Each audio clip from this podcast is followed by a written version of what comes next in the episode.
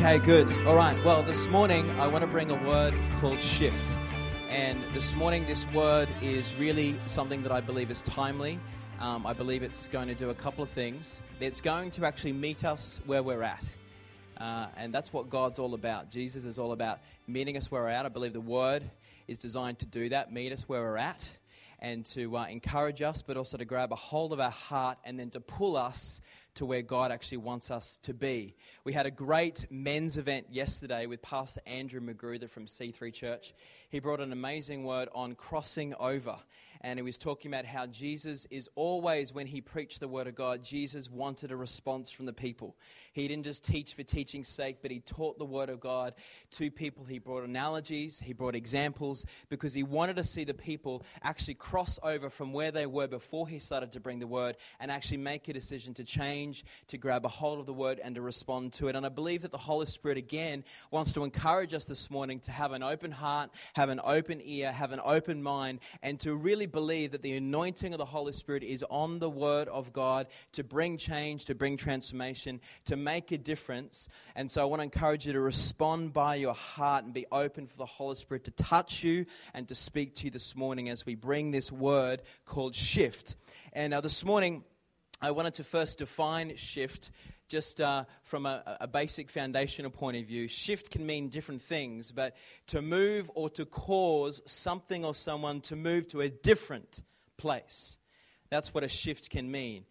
So we're talking about position there. It can change your position. When God wants to change the position of your heart, He might want to change the position of your mind. He might want to change the position uh, of you geographically. He might want to change the position of where you are in your workplace. He might want to change the position of how you're relating to family. He might want to change the position of different things in your life.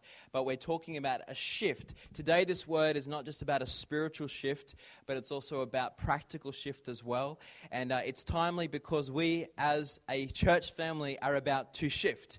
We're about to shift from this building to another building. It is a shift in season, it is a shift in uh, capacity. It's a shift uh, for us to be able to do a lot of things that we've been not able to do as a church community because we haven't had a full on seven day a week, 24 hour permanent location. And so it is a corporate shift for us as well. But shift also means to change or to cause something to change to a different opinion or belief. I believe that God is wanting to shift some thinking today, what I call stinking thinking to good mind of Christ alignment thinking. Amen.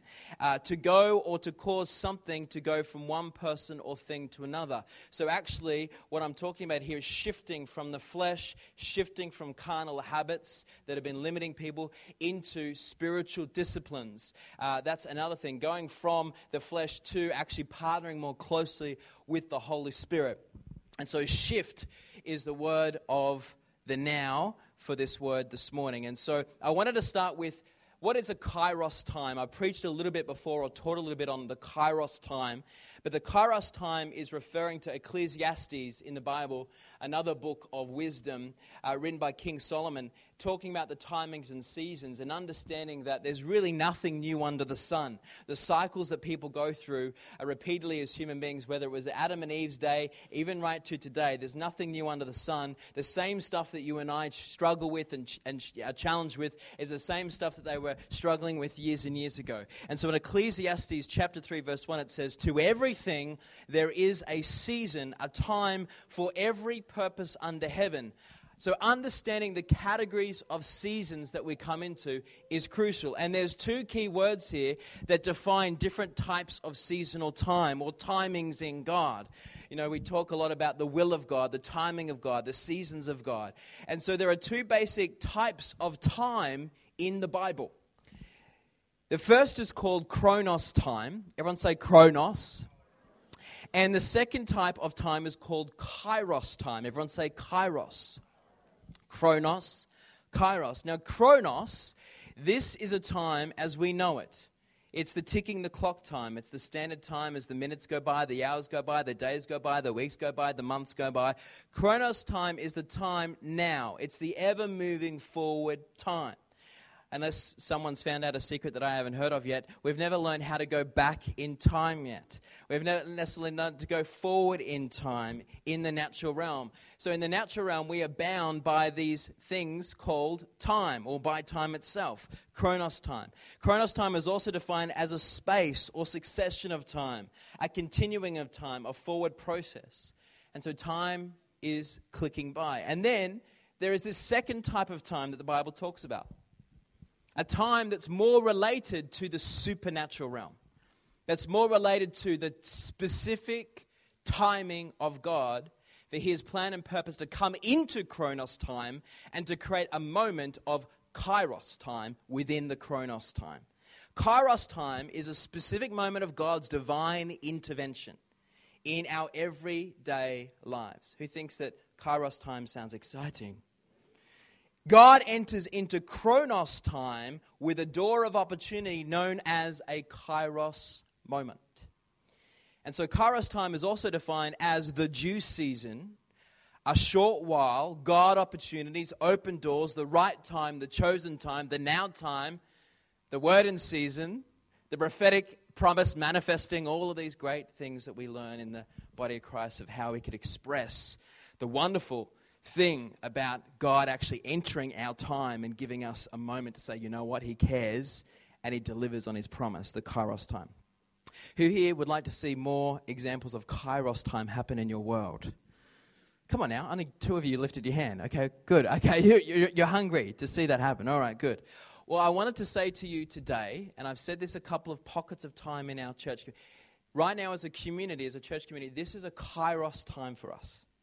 This is a time where God has intervened and is bringing, has opened a door for us to step into a new season. Now we hear the word, oh, it's a new season, it's a new day. We sing about it all the time. I mean, every day is a new day in Jesus. Every day is a new season in Christ, right?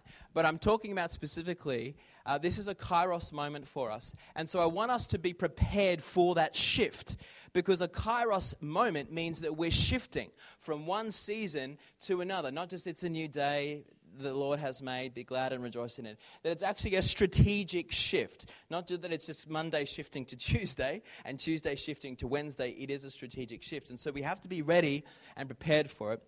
And so there's a couple of things that I want to talk about the benefits of a shift. And then I want to talk about the importance around how we think and we deal with a shift in our life to prepare us, but also to actually fully step into it. So, first of all, the benefits of a shift.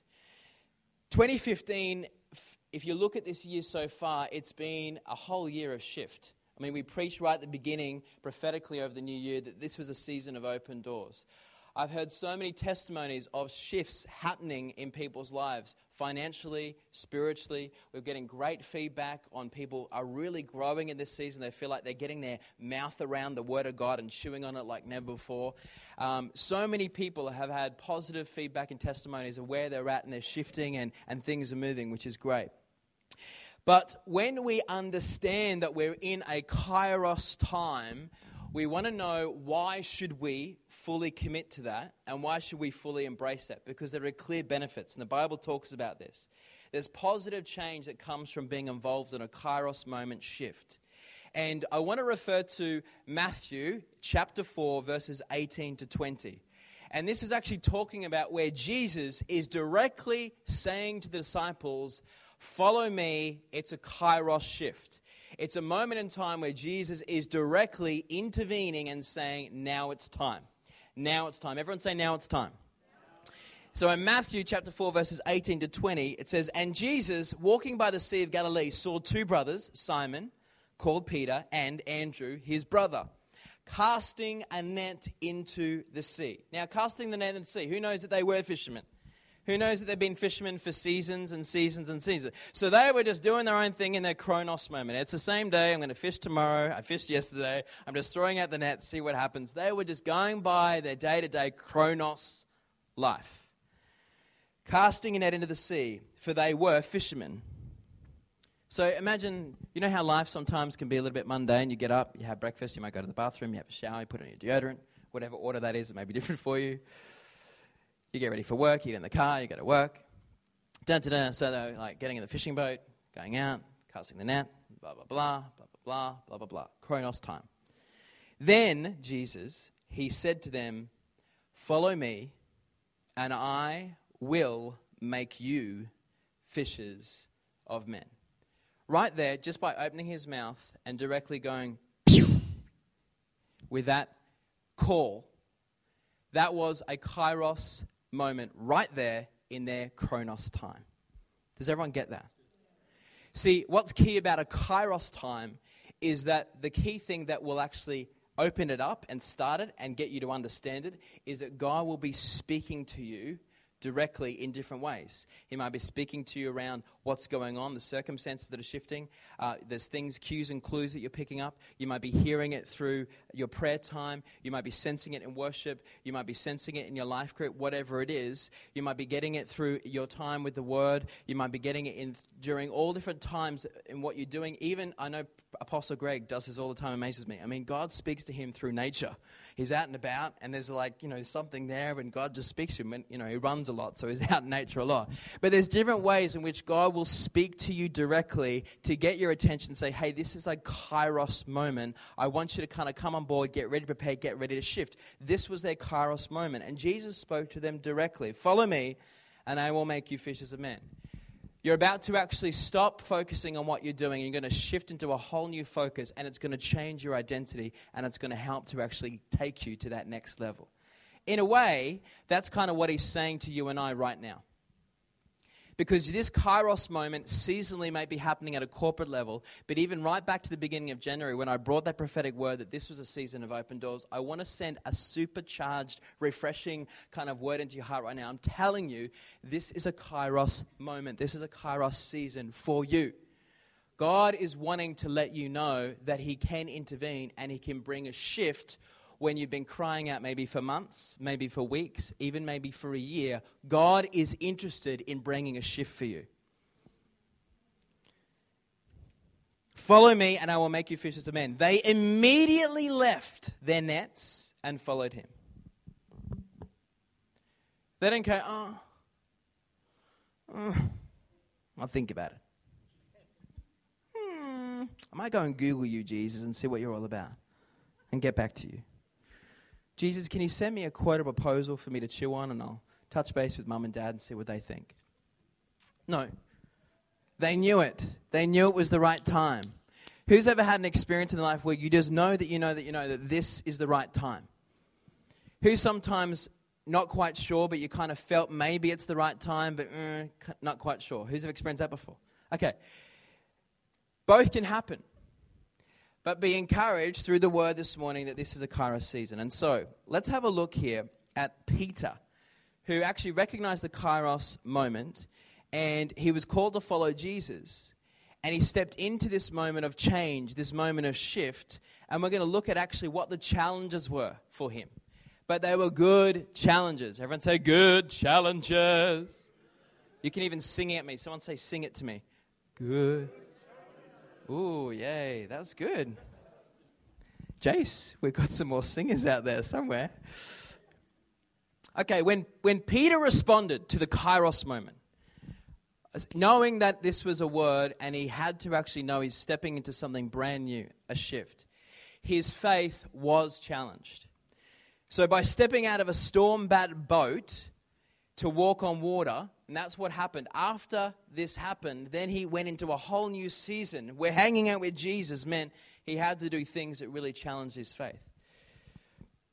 Going into a new building will challenge us, our faith corporately. You actually believing for that shift in your life will challenge your faith. But it's a good thing. I'll tell you why. Let's have a look at this example of Peter.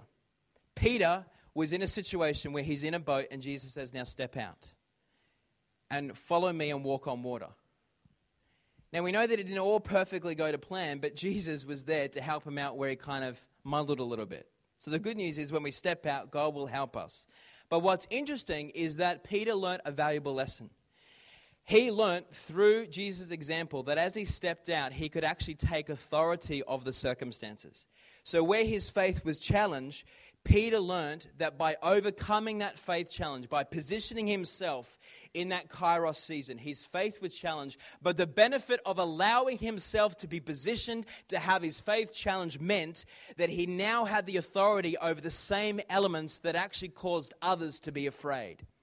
He now, by stepping out of that boat and actually having a go, knowing that this is the right time because I'm called to follow this amazing man called Jesus. It makes me feel uncomfortable, but this is the right time for me. I'm going to step out. It actually helped him. His faith challenge helped to birth within him an authority over certain elements that usually hinder other people all the time and had previously hindered himself. Can I tell you that when you actually position yourself for a shift, it will stretch, it will challenge your faith, but by actually stepping out and having your faith faith challenge, it will burst something within you that will give you greater authority over the circumstances that previously have always hindered or shaken your world.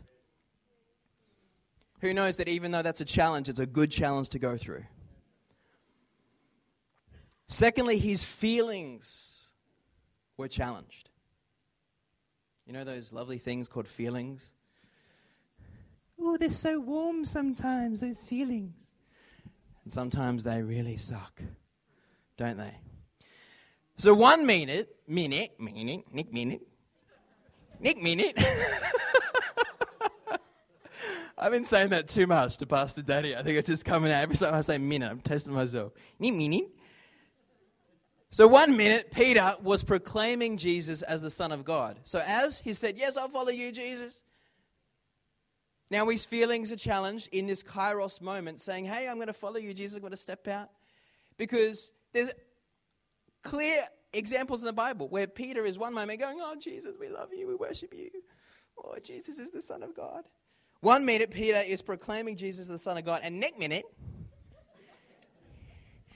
he is getting rebuked by Jesus, the guy that has been telling everyone how great he is.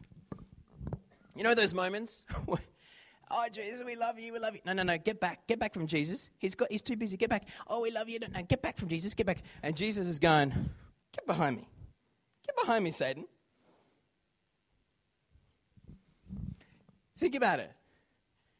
There are times in your life, people are hanging around you, people that God's positioned around you in your kairos moment, in the season of shift. You know that there's something about hanging out with these people, community, building community with these people, spending time with these people, being encouraged by these people, and worshiping God.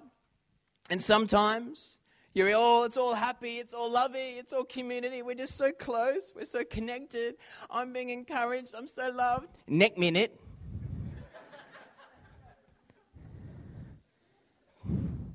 really? I can't believe that they just said that.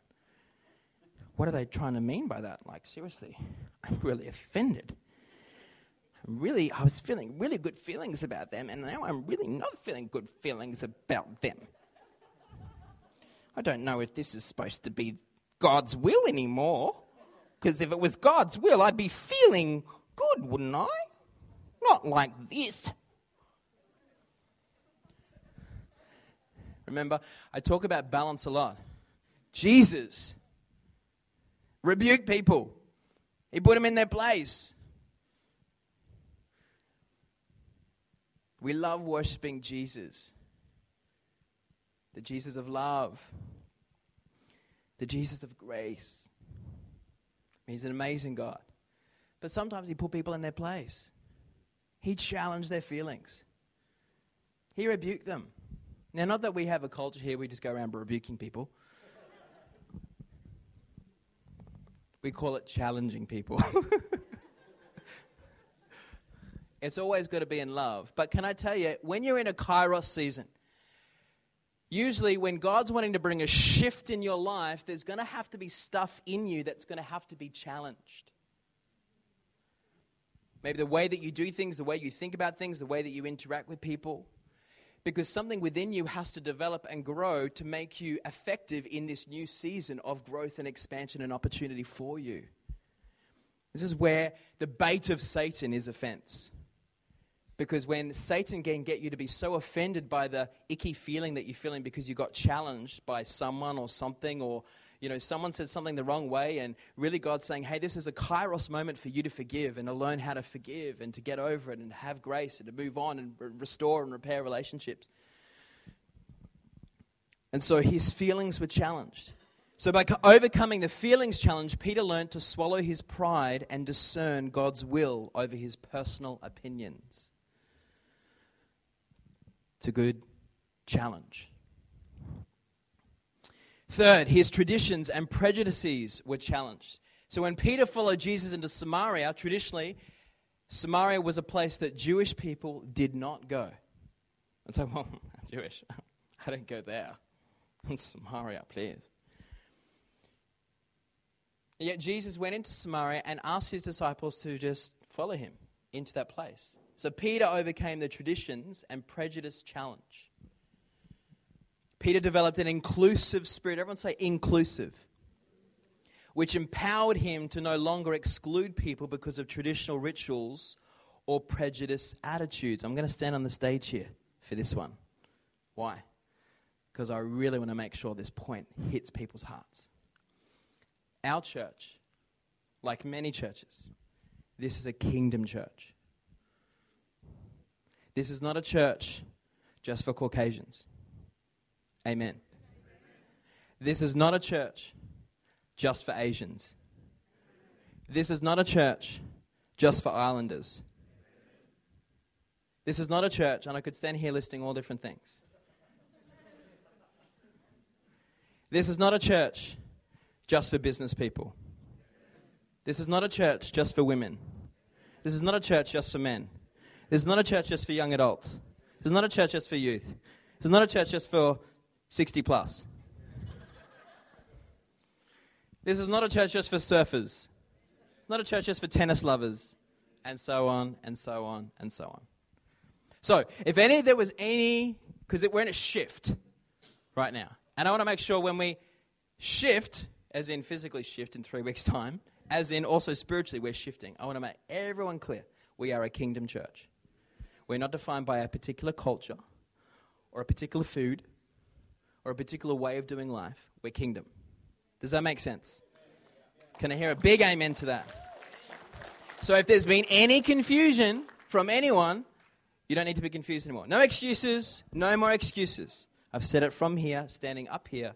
We are a kingdom church. I want to see more Asians in our church. Hint, hint, we're going to be slightly closer to Sunnybank than we are now. I love Asians.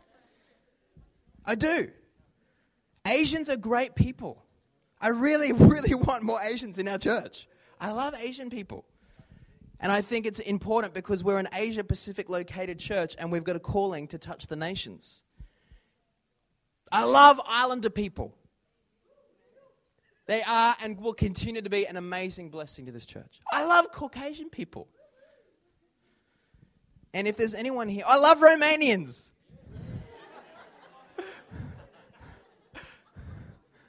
Seriously, right? The kingdom is a buffet of so many flavors. The God that we worship created all of us equally. But he's a God of creativity, so he doesn't just want one kind of food on the buffet, he wants all different flavors. Amen. Good. So, sometimes in this church, because we're called to be a church of different flavors and cultures, and coming from different backgrounds and experiences and education and life. Because we are birthing and building a church that's kingdom, we will see people from all different walks of life come in. And so we'll be challenged with our traditions and our prejudices and our things that sometimes we like it this way and they like it that way. And, and so we need to understand that as a person of shift, you've got to be willing to allow the Holy Spirit to make you fluid, as in move. Okay? Don't have a set thinking about how things have to be.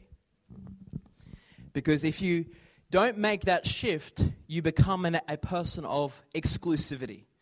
You start to have a philosophy in life that your world is exclusive to this type of person's world. And that is not healthy spiritually or practically. Amen? And that's the last time I'm going to get you to say amen until right at the end. Okay? Amen? Number four. his humility was challenged. When the Son of God, the light of the world, the Alpha, the Omega, the beginning and the end, lowered himself to the point of actually washing Peter's feet, Peter's humility was challenged. Because it helped Peter to learn this in the shift that he was never too important to serve. And in this new season, it doesn't matter where we are, it doesn't matter how far we've come. No one is ever too important to serve. That's important for what God's doing in this time. And this is not just about a church thing, this is about our life. This is about God's what's, what's doing. Can I tell you that uh, recently, when I was in Kuala Lumpur for business, the reason why God opened the door for me is because I just obeyed him about something where he said, Lower yourself, humble yourself, and do this type of a servant thing for a client. Something that traditionally I'd farmed off to someone else to do because, you know, well, I've, I've done that. And God said to me, You know what? Do this. Don't farm it off to someone else. Let them know that you're willing to do the little things, even though you've done that for years and farmed it off for years. Humble yourself and just let them know you actually really care about bringing breakthrough for them. So I did it. I obeyed the Lord. It challenged my thinking because I'd set up a system, my business where I didn't want to have to do that so I could work on doing other strategic things, which is a place of wisdom. But again, being open to the Lord and saying, you know what? Okay, I'm going to do this. That was the reason why I got that opportunity in Kuala Lumpur. Because they thought, you know what?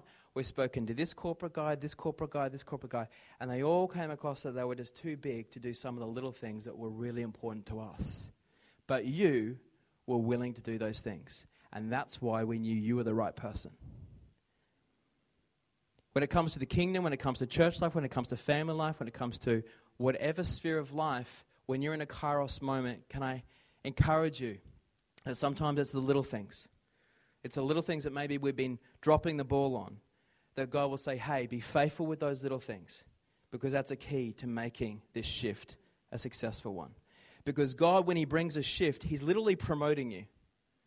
But in the journey of that promotion, He wants to see spiritually and in a mature way, are you willing to step up by also having enough humility to know that you'll still be willing to step back down and do the little things? There's always a test in a season of promotion.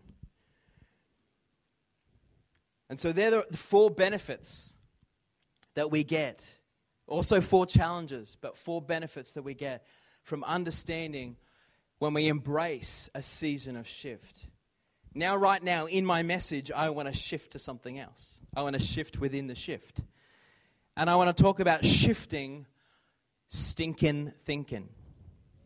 I've preached many times on thought life, and uh, we did a, a message recently on mind games. I think it was late last year. And I want to share this scripture that's one of my favorite personal scriptures in the Bible. And I want to bring a little bit of teaching around this. I want to ask the worship team to be ready because at the end we're going to have a time of worship. I believe the Holy Spirit wants to minister to us at the end.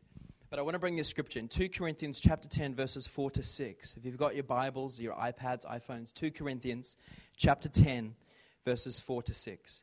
For the weapons of warfare are not carnal, but mighty in God for pulling down strongholds, casting down arguments, and every high thing that exalts itself against the knowledge of God, bringing every thought into captivity to the obedience of Christ, and being ready to punish all disobedience when your obedience is fulfilled. Meaning, disobedience, talking about those thoughts that were disobedient.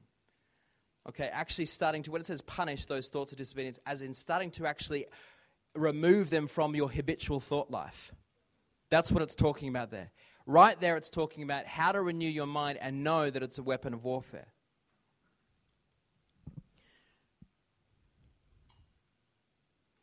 Let me share this with you. I believe right now in this season of shift that God is wanting to encourage us to be a people of capacity. And what I believe that God's doing is if you actually, who knows that right now around the world that a lot of scientists who didn't believe in God are actually starting to believe in God? Did you, did you know that? That's because what they're starting to see is in scientific research, it's actually directly relating to the Word of God. I want to talk about your thought life, and I want to talk about in this season of shift, I believe that God has wanted to bring a shift in how we do life through our thought life. In scientific research, it shows that in our brain, there's actually two main processing parts of our brain which generates our thinking. The first part is right here, which is connected to our spinal cord, to all of the sensory areas of our life. And this here is actually called the reptilia part of the brain. Now, the reptilian part of the brain is the reactive part of the brain. It's the part of the brain where usually we either fight or we flight. And usually that part of the brain is very activated in a season or a moment or a thought process of stress, of anxiety, usually around fear. It's the survival place. It's actually the animalistic part of our brain. It's the instinctive part of our brain. It's actually the part of our brain that makes us have some type of DNA relationship with animals. Who knows that we are above animals in God's creation plan? There's another part of our brain which actually wraps around it. Sometimes it's called the cortex. It's got all these other names. But it's actually a very different part of the brain. And that part of the brain is actually the strategic part of our brain. It's the part that's very creative. And it's the part that really gets stimulated when we come into the presence of God, when we worship, when we read the Word of God, when we have an encounter with God. It enables us to dream, it enables us to have vision, it enables us to have faith. Are you hearing what I'm saying? Are you hearing what I'm saying? Now, watch this when it comes to our stinking thinking, Romans 12, 2, do not be conformed to this world, but be transformed by the renewal of your mind, that by testing you may discern what is the will of God, what is good and acceptable and perfect. Watch this. When I was praying, the Lord challenged me and He said, I want you to share this analogy because it will help to bring breakthrough. And the analogy was this that many of us have habitually, even though we've had times of thinking in that faith realm, being people of faith, believing God, trusting God, having vision, uh, speaking out things, praying in that place, some of us have lacked the understanding of how to shift from fear to faith. And I believe that God is wanting to teach us that we all are, are, capable of shifting from fear to faith at a whole new level. And this is the analogy that He wanted me to use. He said, When we're in fear, when we're stressed, when we're anxious, it's actually like we're a zebra in the African plain and we're surrounded by lions. And it's like every line represents every circumstance, every situation, every relational tension, every misunderstanding, every disappointment, every responsibility, everything that we've got to do and people that people expect of us is like lines surrounding us and we're a zebra. And when we're in that spirit of fear, when we're just living out of that place of the reptilian part of our brain and we're just reactive and we're just kind of more in that kind of a lower sense, we don't actually activate our spirit, but we're living out of that place of the flesh and we're living out of that place of fear. It's like we're a zebra surrounded by lions. And when a zebra is surrounded by lions, there's a couple of things that they usually do to react to that. They either freeze and they have paralysis and they can't move and they can't shift and they can't step into that creative strategy thinking, thinking, how am I going to get around this? And from a faith level, actually shifting from that place of feeling defeated and feeling down into a place of prayer, into a place of, I'm going to, you know what, I'm going to actually strategize with God. I'm going to get creative. I'm going to get in the presence of God. I know I can get out of this stinking thinking. We freeze or we withdraw. And we think, I'm just defeated. It's just all too much. I just can't cope with this. Everywhere I look, it's something that wants to attack me, that wants to have a go at me that people misunderstand me. I'm just surrounded. I'm just overwhelmed. I just want to withdraw. I just want to stay home and watch DVDs and eat pizza. I just don't want to have to deal with this. Just be quiet. Don't tell me what. Don't don't talk to me. I don't want to hear any correction. I don't want to hear anything. I can't take it. It's just it's it's just too much. Or like the zebra surrounded by lions. I just need to get away. I just need to escape. I just need to run as far away as I can, as quickly as I can. But guess what? The enemy will continue to hunt you down. Fear. Living in fear. God wants to bring a shift. And God wants you to know that what makes you and I different to animals See, there are two types of animals there's the prey animal, like the zebra. Things attack it and eat it. Mmm, a zebra. The zebra is a prey animal. And then there's predatory animals. The lion is a predatory animal, it attacks things and eats them.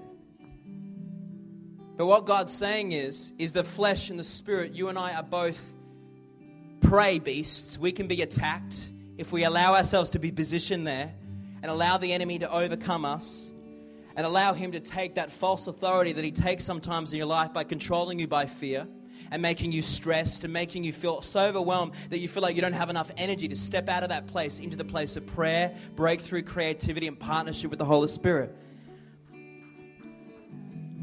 And God's saying that we actually have two places. We can be the prey animal Life is overwhelming. I'm defeated. I'm defeated. I'm, I'm, not renewing my mind. Even though I worship Jesus, my thinking is not aligned to the truth of God. I'm defeated by the lies of the enemy. I'm defeated by feeling like I'm just surrounded and I can't get out of this. But we're also, we can choose to be predatory. Not that we're actually going to kill people, but that we're people of victory. And that there is a, a roar of the lion of Judah on the inside of us and so rather than feeling like we're a zebra surrounded by lions and we're paralyzed or we withdraw or we want to run away, God says, shift, shift, shift your thinking. God says, shift from this part of the place and actually start to call on the Holy Spirit and surround yourself with the presence of God. Get into the Word. Start to use your mouth as a two edged sword to speak the Word of God. And God says, as you start to strategize with Him, you literally shift your thinking to being a zebra surrounded by lions to being a lion surrounded by zebras, saying, I'm going to take you down. I'm going to take you on. I'm going to beat you. I'm going to beat you, circumstance. I'm going to beat you, depression. I'm going to beat you, limiting thing in my life. I'm going to take you down.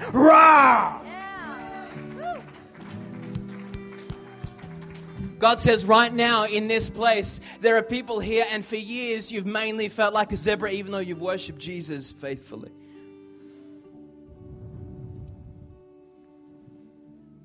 But God's saying that this is a kairos moment right now.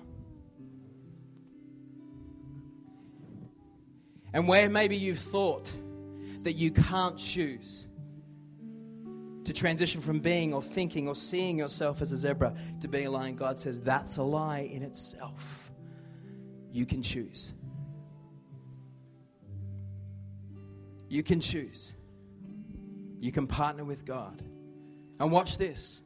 The ironic thing is that when you step into this place of victory in your mindset, even though the circumstances haven't shifted and there's all those zebras around, it's the perception that I am a person of victory and even though I don't feel like it right now, if I plug into God, something will shift on the inside of me where I will start to have that roar of the lion on the inside. And I will actually look at this circumstance, a zebra, and I'm going to take it down. And sometimes, like a lion that's by itself, it will take down the smallest zebra first and it will consume it and feed on it. And that actually will make it stronger and think, you know what, woohoo, I can do this. I'm going to take down the next zebra. It might be a little bit bigger this time. I took down the small thing. I dealt with that small thing first. And now I'm not going to get victory over this one. I'm going to attack that, that one. I'm going to bring it down. I'm going to defeat it. I'm going to consume it. I'm going to eat it. I'm going to make that circumstance and that hindrance and that defeated thing something of a sign of victory that's going to nurture me and tell me that by faith with God, I can. Nothing is impossible. And I'm going to let that nurture me and energize me, and I'm going to take on the next thing. I'm going to take it down as well. And who knows that you are called not to be isolated by yourself in the kingdom of God, but you are called to be a member of a community. You are called to be a member of a pride of the line of Judah. And so that way, when you hunt and you deal with things in your life, it's not just by yourself, but you're hunting with a pride. And that way, sometimes when you're lying low in the grass and you see all these things that you need to take on, you can talk to the other line next to you, your brother or sister in Christ, your life group person, your pastor. What's the strategy here? Help me. What do you think? If I take it to the right, if I take it down from the left, what would be the best way? What did you learn last time when you did the hunt, when you took that thing down? You're not called to be a person of victory by yourself. Shift your thinking. Shift your thinking, church. Shift your thinking. I want to tell you that the enemy, the devil, Satan, Lucifer, whatever you want to call him, He does not have one creative power in him whatsoever. He is a fallen angel. And the Bible teaches that no angel in itself, whether it fallen or non fallen, has creative power. The only thing in all of creation that has creative power is God Himself Father, Son, Holy Spirit, and human beings. And what that means is when you shift from that place of defeat to that place of victory and you partner with God, you can use your mouth to actually shift atmospheres by speaking the word of God in faith that's not coming from that fear zone of your brain, but that's coming from that faith realm. And you're using the mind of Christ, the mind of Christ. That's the, the lion inside of you to partner with God. Can I tell you that when I was looking at this word, God wanted to remind us about that Ruah word that was early this year, that the roar of the lion the roar of the lion, when the lion actually roars in Africa, it sends messages to other things, particularly other rove, rove uh, lions, that this is my land, this is my family, the enemy must flee. Can I tell you, when you shift from being a zebra to being a lion, that you're literally stepping from defeat into victory, and it's all about shifting your mind. I'm going to get you to stand in this place.